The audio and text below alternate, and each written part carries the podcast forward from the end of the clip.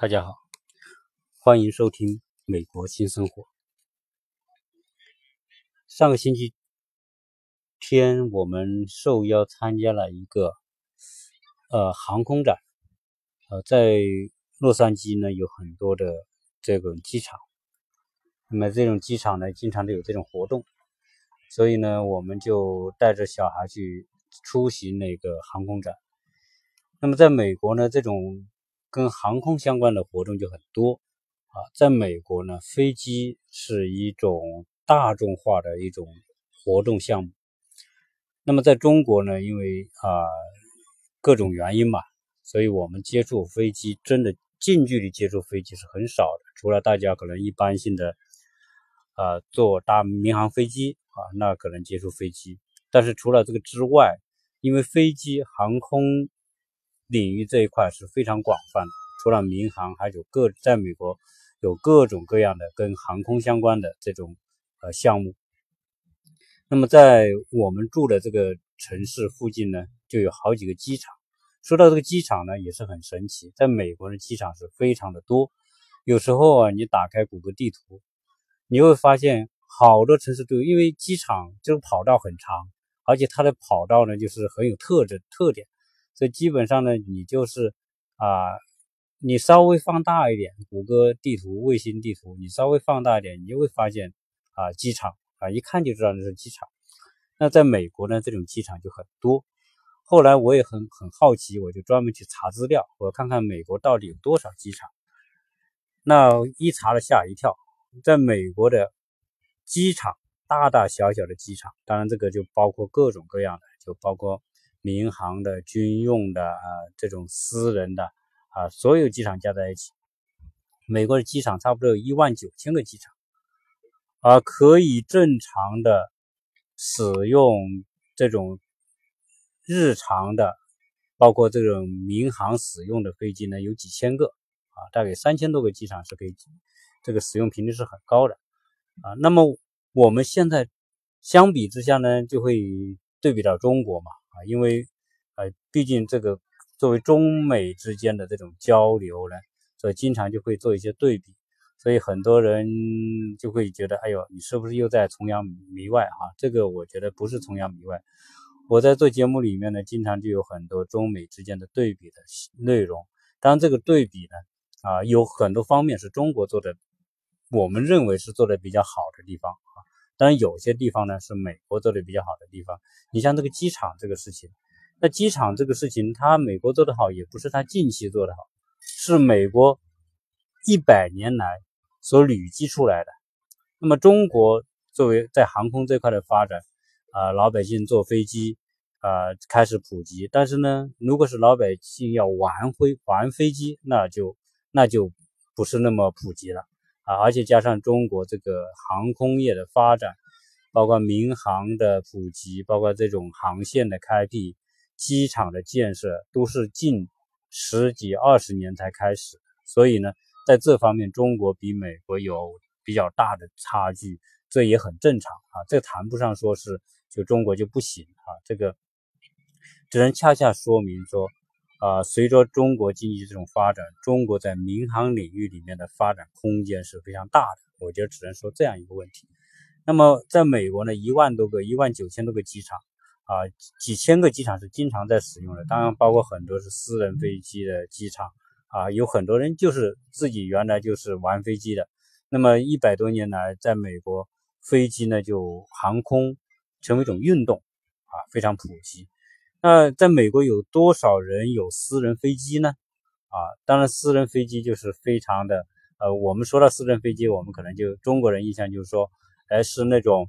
商务机啊。那比如赵本山是吧？买了买了一架私人飞机啊，成龙有私人飞机等等等，谁那些呃大亨那些非常成功的商人，很多人有私人飞机，那是属于商务型的飞机。但在美国，私人飞机是非常广泛的。在美国呢，有一共有三十万架的私人飞机，也就私人拥有的飞机有三十万架。这个私人飞机是什么样子呢？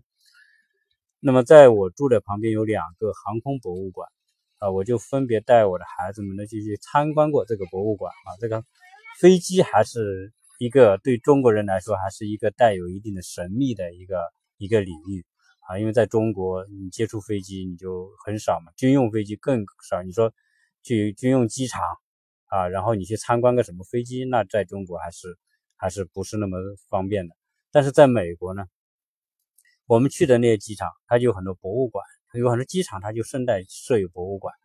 那这些博物馆里面，你就看到各种各样的飞机。啊，一个是博物馆展出的飞机，我原来曾经好像提过，这个博物馆展出的飞机就是我们身边的啊，就是开车可能十几二十分钟，你到那些博物馆去，呃，花花个十块钱二十块钱，你就进去看，看这些啊飞机。那这些飞机是非常的，呃，有很多就是一百年历史的，包括莱特发明的第一台飞机的模型啊，在好几个机场我就看到就复制品，就是木头做的架子啊，绳子。螺旋桨也是木头的，就是一个电机啊，然后人一个一个座位那种。当然也有很多二十年代的飞机，就一战时候的飞机啊，我们就可以在博物馆看到。那一战时候的飞机，我们这么看起来就像玩具，非常可爱，也不大，可以坐一个人或者两个人，而且呢都是双翼的，就是两层机翼的，然后它的驾驶舱在机翼的中间。然后前面就是一个螺木头螺旋桨，那时候的螺旋桨都是木头做的啊，因为木头比较轻嘛，不能用，因为飞机需要轻，也不能用钢做，因为钢太重了，螺旋桨的，所以那个时候的飞机呢飞不快，也飞不特别高啊，就是因为啊，当时初级的这个飞机就是比较比较条件比较简陋，当然因为看到三十年代的飞机。四十年代的飞机，二战期间的飞机，什么日本的那种零式飞机，德国的那种飞，德国呃希特勒时候的那种飞机，德国飞机机上就是那个德国的那个纳粹党的标志的那个飞机啊，日本的零式飞机，美国的战斗机，哎，四十年代的飞机我们可以看到，那个四十年代的飞机大概什么样子呢？如果对抗美援朝有印象的话，就会知道这个四十年代的飞机呢。就是我们在看抗美援朝的电影或者那种图片看到那种飞机啊，基本上呢就是啊也是比较简单，但是呢这个时候的飞机已经有机舱了，就说白了人是可以封闭在机舱里面的。在此之前的二三十年代的飞机都是这个都是没有机舱的，那个人飞行员都是投入在外面的，戴一个头盔那种，戴一个镜眼镜。啊，它飞不很高，也不会很快，所以那个人还受得了。但是要再快一点的话，那人露在这个外面，那肯定受不了。不光是说紫外线的照射啊，还是这种速度带来对人的伤害，那人都是受不了的。所以到速度快了之后呢，就后来做成封闭的机舱。那四五十年代的飞机啊，那么到后来就是六七十年代，那美国的飞机就开始一代一代的。现在我们都讲飞战斗机一代、两代、三代哈。多少代的这个战机，那这个对比的时候就比这个谁的这个代是最新的这个一代的飞机。好了，我们看这些呃博物馆非常有意思，很多飞机呢就是那种二三十年的飞机，它保养的特别好，不仅保养的特别好，而且这些飞机现在都是可以飞的，都是可以表演的啊。所以星期天那个那个航空表演呢，就可以看到这个二三十年代的飞机呃表演。那那种飞机当然它是喷着那种烟，然后但是呢，这个飞机的外观都维护的特别美，特别好，有很多油漆都是重新保养过的。那飞机呢，功能上还能用。那想想这些飞机都是七八十年的历史了啊，所以啊，在美国呢就有大量的这种东西我们可以看得到，就是说对整个航空的历史，你去参观那个博物馆呢，基本上呢你就。基本上有个大概轮廓，小孩子去看这些博物馆，看这些飞机啊，很多小孩是有兴趣的啊。那那后那再往后面呢，这些就有很多七十年代、八十年代到九十年代、两千年之后的飞机也能看得到。那这些飞机就是很先进的飞机了，那些战斗机的这个外观已经不同了，就外观是非设计的非常非常犀利、非常雄雄壮啊，所以。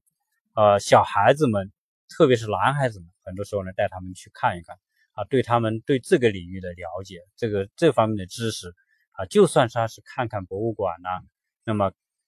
都有介绍啊，都有这个每一架飞机都有介绍。其中我们看到，我们在两个博物馆分别都看到 P 三八呃，大家如果在网上去搜美国的 P 三八飞机，那是一种教练机，而且这种教练机曾经在美国历史上是发挥了非常重要的作用。它是前面一个座位，后面一个座位，然后它这个飞机形状也很怪，跟我们现在飞机不一样。它它有两个机身啊，然后翅膀那个时候呢也算是比较大的那种教练机啊，那个保保养都是特别好。然后围绕这个飞机的历史。当时啊，谁谁谁是这个在在历史上曾经有个突出杰出的表现的啊？那些那些人的这个事迹啊，这些照片啊，都在这边展示。所以就是一个非常丰富的这个航空发展历史的很多的内容，在这些博物馆，小孩子们也能看得到啊。所以在美国呢，就有这样一种好处。那么有些这些东西机，那么战斗机。有很多你都可以，甚至可以进去看啊，就可以进到机舱里面看啊。航天飞机在很多博物馆也是有看得到的啊。所以昨天的这个看到这个这个航空表演，主要一方面我们是看这种啊飞机的这种呃博物馆，另外一方面呢就是它这些我们是到一个军用机场，呃这个军用机场呢，这个美国呢就是这样，它它敢开放，基本上就是。呃，你到那个军用机场呢？当然，最先进的在在服役的飞机可能没有放在我们这个参观区啊，但是呢，啊，九十年代的飞机你还是可以看得到的，很多九十年代的飞机啊是非常漂亮，看得到。那整个的表演过程呢就很它很长，它从早上的十一点到下午四点，然后他把整个的这个啊各种飞机都拿出来展示。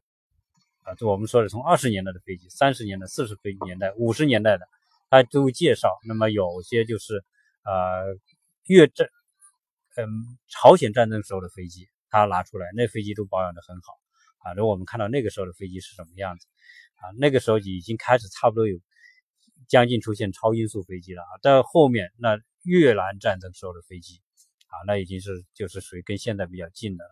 啊。这些飞机的这个。呃，很多飞机的服役的时间都很长，有的都是三四十年，有的甚至五十年都还是还在用的都有啊。所以这个这些飞机呢，应该说是也是呃人类在制造业上面的一个奇迹啊。你说汽车，一部汽车你还用不了那么久，汽车你是基本二十年就基本上报废了，基本上没有谁再去开了。但是很多飞机五六十年还可以开。啊，当然这个是保养也是做得很好，在这边呢有大量的这种机库，大量的这种技术人员啊，维修人员可以来保养这些飞机。那我们参观的那个呢，我们说是个空军基地，这个空军基地呢，它每年都会来一场这样的秀，那让这个市民来参观。这个过程，我觉得哈，我个人觉得它本身呢有有很多重意义。第一，它是一种科普的手段。就是说，大家对航空知识的一种普及啊，在很多小孩子从小，因为我们去看这个展的，看这个航空展、航空表演的时候，我看到基本上就是呃，小孩教育，大人带着小孩，因为很多大人是看过的，但是很多小孩没看过，所以些大人陪着小孩都是一家子，还甚至有很多人呢，因为他是表演的时间很长嘛，从十一点到四点多，这么长时间，有人呢就干脆开着房车。他也开辟了一个区域，你可以开着房车停在这个机表演的这个呃跑道的边上，然后有人就坐在这个跑，坐在这个房车的顶上，就像这个在海边一样，躺椅躺在那里，然后在这看这个航空表演，也挺爽的，挺舒服。那么这个呃，我看到这些飞机表演的过程，那么很多孩子呢都很兴奋啊，因因为这个飞机啊，这个特别是战斗机。它大型的这个轰炸机，它都给你表演啊，它那些那些那些先进的战斗机，它也表演。但这里面呢，它这个科普，除了一方面是科普之外，它从某个表角度来说，也是培养这个美国人这种自信啊，对军事的了解。因为美国还是一个尚武的一个国家啊，那么从小小孩子，特别男人接触这个东西啊，就是变得很普及。那曾经讲第二次二战时候。二战时候，美国和日本空军在决战的过程当中，一开始日本是有优势的啊，特别是日本在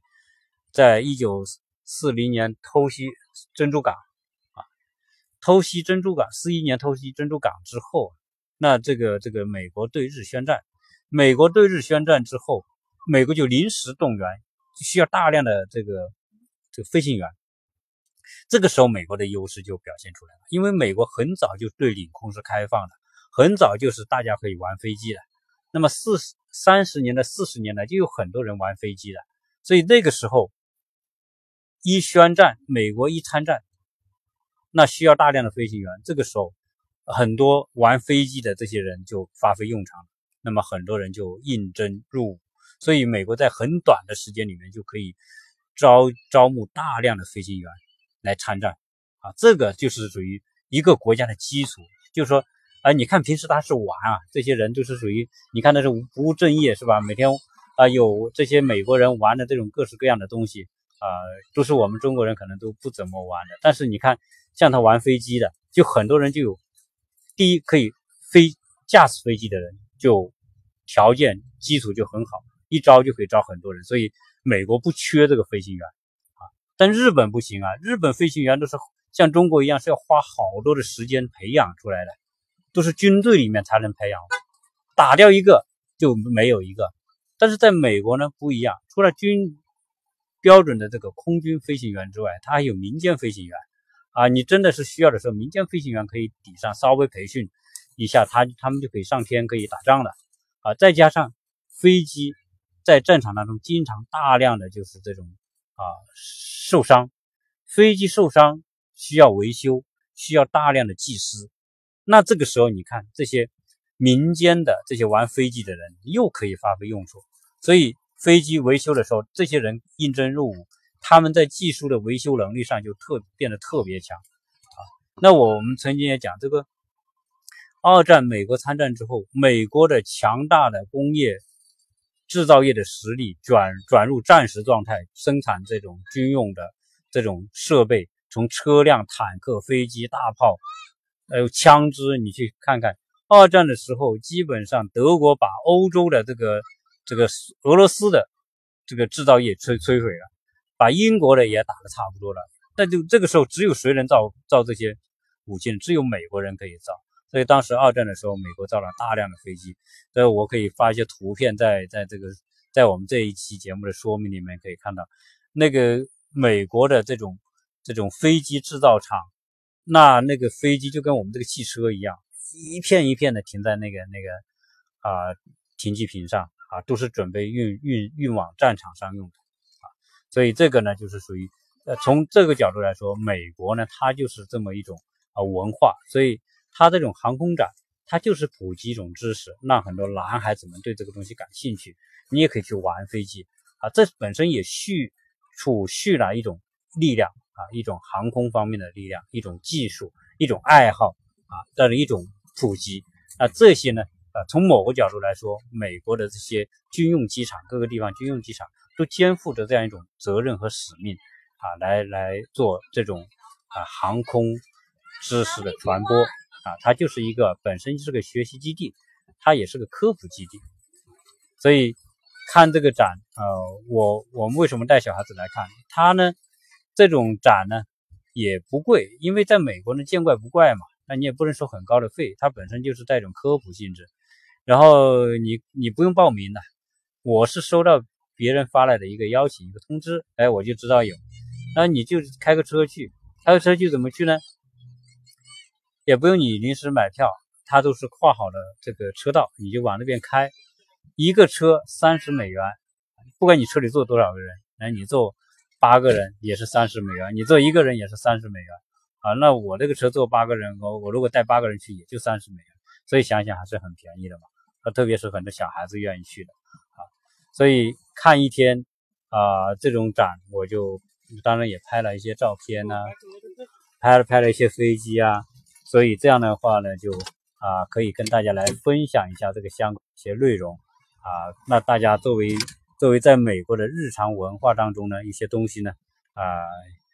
这是一因为这个内容呢相对比较简单哈，我就啊先简单介绍这么多。那么每我们每一个阶段参加一些活动，认为有意义的呢，我就跟大家做一些分享啊。那么这一期节目呢就啊先简单的介绍到这里，谢谢大家收听。